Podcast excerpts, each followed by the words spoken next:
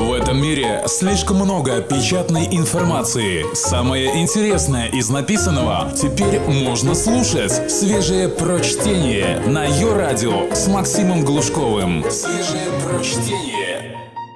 Всем привет. Эти пятничные чтения могут показаться кому-то неинтересными, и рейтинг у них двенадцать плюс. Против тренда? Почему стоит завести семью? Хьюберт Селби младший писал: единственный повод для вступления в брак – желание обзавестись человеком, над которым можно издеваться втайне от чужих глаз. Дескать, в этом вся прелесть семьи. Жена для битья, дети для наказаний, желательно плеткой. Это и смешно, и грустно. Ведь под таким лекалом скроено семьдесят процентов семей. Неудивительно, что, насмотревшись на все это в детстве, никто не хочет заводить семью. Нервотрепки и так хватает. Вот и Уильям Берроус сначала женился, а потом снес супруге голову, заигравшись в Вильгельмотеля. Текст Антон Кораблев специально для электронного журнала «Метрополь». В былые времена в России, когда рождался мальчик, сажали дуб. И когда дуб начинал плодоносить, мальчика можно было женить, но не раньше. А если вдруг дуб засыхал, тогда его отдавали в церковный хор петь дискантом. Или отдавали учиться на парикмахера. Бывали и случаи, когда ребенок умирал до зрелости дуба. Отсюда и выражение «дуба дал». К счастью, сегодня все не так. Все еще хуже. Потому что мир уже функционирует в ритме экономики одиноких. Людям все труднее построить моногамные отношения. И на выручку приходит брачное агентство, сайты знакомств и семейное моделирование. В этой точке мы возвращаемся к Средневековью, когда брак был сделкой. Брачные контракты далеко не новое изобретение. Сделка ведет родословную, по меньшей мере, со времен Древнего Рима.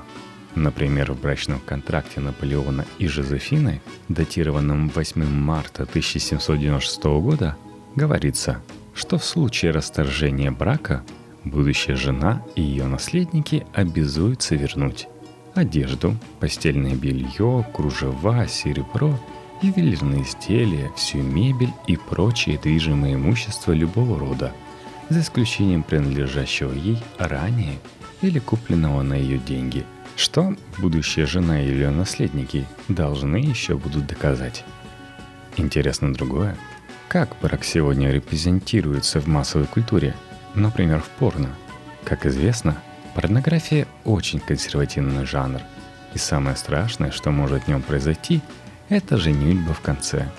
Поэтому, чтобы не вторгаться в пространство фантазии обывателя, у которого семья ассоциируется с постоянными бытовыми проблемами, из порнографии удален даже малейший намек на свадьбу и деторождение.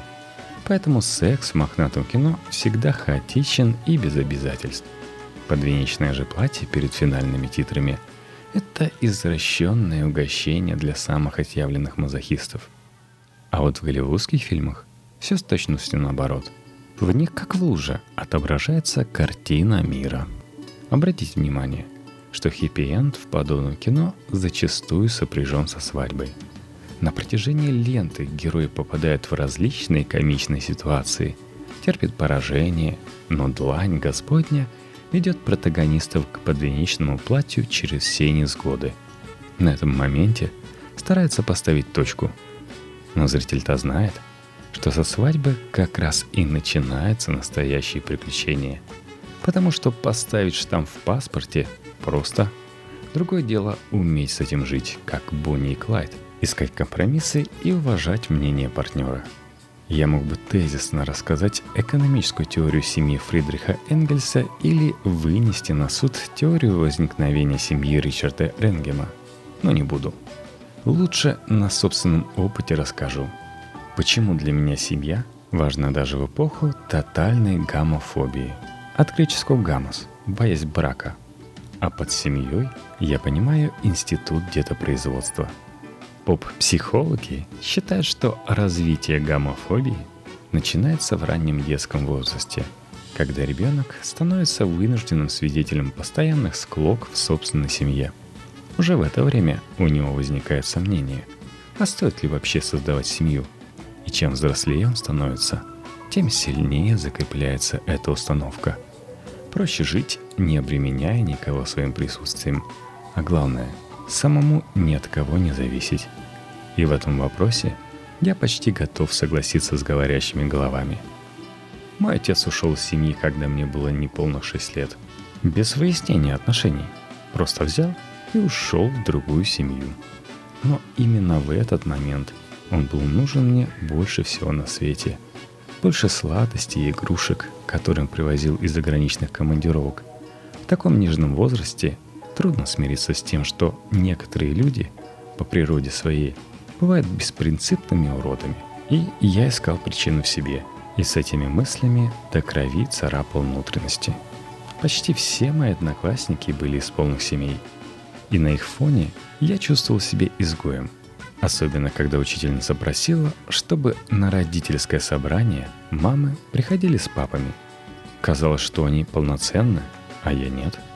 Хвала Аллаху, мучился я недолго. И даже помню день, когда пелена спала с глаз. Я учился во втором классе, и мы с другом решили зайти за нашим приятелем, чтобы позвать его на дегустацию дешевых греческих сигарет American Legend. Только свежее прочтение на Your Radio. Мы поднялись на четвертый этаж и позвонили в дверь. Нам открыл его отец. Шлейное тело, нафаршированное алкоголем, в растянутых семейных трусах с пивным пузом, как у Гомера Симпсона. Из квартиры на лестничную площадку хлынул запах жареных ножек Буша и перегара. Он презрительно посмотрел на нас пустыми глазами и, проигнорировав приветствие, справился. «Чё надо?» Мы попросили позвать нашего товарища, после чего он молча закрыл дверь и принялся его лупить за то, что он помял штаны. А мы, оцепеневшие, стояли за дверью и слушали, как плачет наш друг. И только мы собрались уходить, дверь снова открылась, и это существо выдавило себя, что «Юра не выйдет гулять». Именно тогда я понял, что же лучше никакого папы под боком, чем такая субстанция в нестиранных трусах, которая чуть что хватается за единственную гордость – ремень с армейской бляхой. И успокоился раз и навсегда, похоронив тоску под слоем видеоигр и кинематографа. Недалеко от дома моей бабушки раньше был детский садик, который расформировали и в конце девяностых превратили в дом малютки. Приют для брошенных детей возрастом до шести-семи лет. Территория полностью ограждена забором, но просматривается достаточно легко. В летнее время работники приюта выносят на улицу манежи, а пятилеток выпускают бегать и играться на площадке. Вот только они не играют, а как узники Освенцима стоят у забора и жадно смотрят на редких прохожих, которые решили срезать дорогу и пройти через дворы. И это был второй раз, когда я дал себе зарок, что сделаю все возможное, чтобы мой ребенок рос в полной семье. Мне было лет пятнадцать, и я, как Красная Шапочка, шел в гости к бабушке, чтобы пожевать пирожочков. Когда я проходил вдоль этого учреждения, ко мне под ноги упала кукла. Я обернулся, увидел детей, которые вцепились в железные прутья забора и вопрошающе смотрели на меня. Я поднял игрушку и протянул одну из девочек. И тут детвора завопила: «Папа! Это мой папа! Пожалуйста, папа, забери меня!» Они причитали-причитали, а я стоял как вкопанный и не мог пошевелиться. Еще минуту назад я думал о какой-то подростковой чепухе, и меня словно оглушили, как рыбу динамитом. Так я стоял, наверное, минуты три, пока не подбежала воспитатель, такая советская Зоя Анатольевна Космодемьянская из гранита, и силой увела детей подальше от ограды. Они вырывались и плакали на взрыд, крича: «Это наш папа! Это наш папа! Забери, не уходи!» И только тогда я заметил, что поляна вдоль забора усыпана игрушками, машинками, пластмассовыми солдатиками и куклами. Так брошенные дети на живца ловили родителей. Таким беспомощным дерьмом я себя еще не чувствовал никогда. Когда мне было двадцать, я провел неделю в больнице, где чуть не умер от неправильно поставленного диагноза и последующих манипуляций врачей. Тем днем, когда меня увезли на скорой, у меня была запланирована грандиозная попойка с друзьями. А потом бац, и все. Одним щелчком пальца тебя нет, и ничего после тебя не осталось, кроме страницы в ЖЖ и семейного фотоальбома. Я лежал на больничной койке возле окна и никого не хотел видеть. За окном уже продолжала жизнь, мир не остановился, а я из него выпал. Тем не менее, я очень благодарен этому опыту, потому что из больницы я вышел другим человеком. Именно тогда я понял, что хочу писать тексты и записывать музыку, и вообще что-то делать, производить контент, а не быть его реципиентом. Еще я начал ценить дружбу, потому что по-настоящему близких по духу людей, которые в три часа ночи по первому зову приедут тебе на выручку, очень мало, и разбрасываться ими не стоит. Но больше всего я хотел завести семью, не смотреть в одиночестве опостылевшего Ларса фон Триера до четырех утра, а согласно Хайдеггеру почувствовать биение бытия. Ведь нет ничего важнее семьи. Все, чем нам забивали голову, второстепенно. Карьера, патриотизм, самовыражение. Политик не утешит тебя в трудную минуту, а национальную гордость не намажешь на хлеб, когда в холодильнике пусто. В Германии, например, есть такая тема, как допинг собственной кровью, когда от работников требуется не просто исполнять свои обязанности, но быть самозабвенными, эмоционально ангажированными и трепетать от искреннего восторга, кайфовать от счастья быть продавцом в магазине Apple, дизайнером или пиар-менеджером. Эмоциональная вовлеченность оказывается критерием серьезного отношения к делу и профессионализма. Но ради чего все это? Мой отец начал карьеру в крупном банке Москвы и на все положил ради денег и статуса. В итоге у него есть деньги и бизнес. Он объехал полмира. И что в итоге?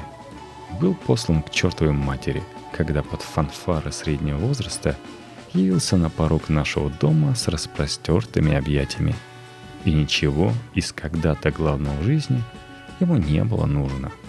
А то, что казалось второстепенным, он удачно просрал.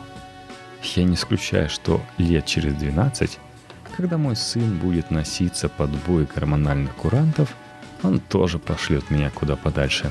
Ну и пусть. Я-то буду знать, что все сделал правильно. Многие мои друзья выступают против института семьи. Моногамные отношения навевают на них скуку и ассоциируются с чем-то неповоротливым. Те же, кто живут гражданским браком, остерегаются экономической и правовой моральной ответственности, поэтому не хотят заводить детей, ограничиваясь домашними питомцами. Безусловно, это инфантилизм, но это их выбор, который я не осуждаю. Многим страшно становиться взрослыми. Я никого ни к чему не призываю. Иногда действительно лучше сделать аборт, чем беззаботно плодиться, делегируя ответственность равнодушным тетям из детского сада и школы. Но если уж решились и побороли сомнения, а сомневаться в правильности выбора – это нормально.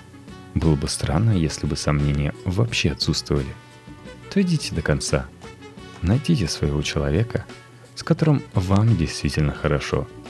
И сделайте все возможное, чтобы у вашего ребенка было детство. В мире достаточно людей, которые не особо желают строить семью или заводить детей, но нет, не было и не будет ни одного человека, который отказался бы от счастливого детства. А все семейные проблемы разрешимы. Решать их нужно в постели. Главное договориться, кто сверху,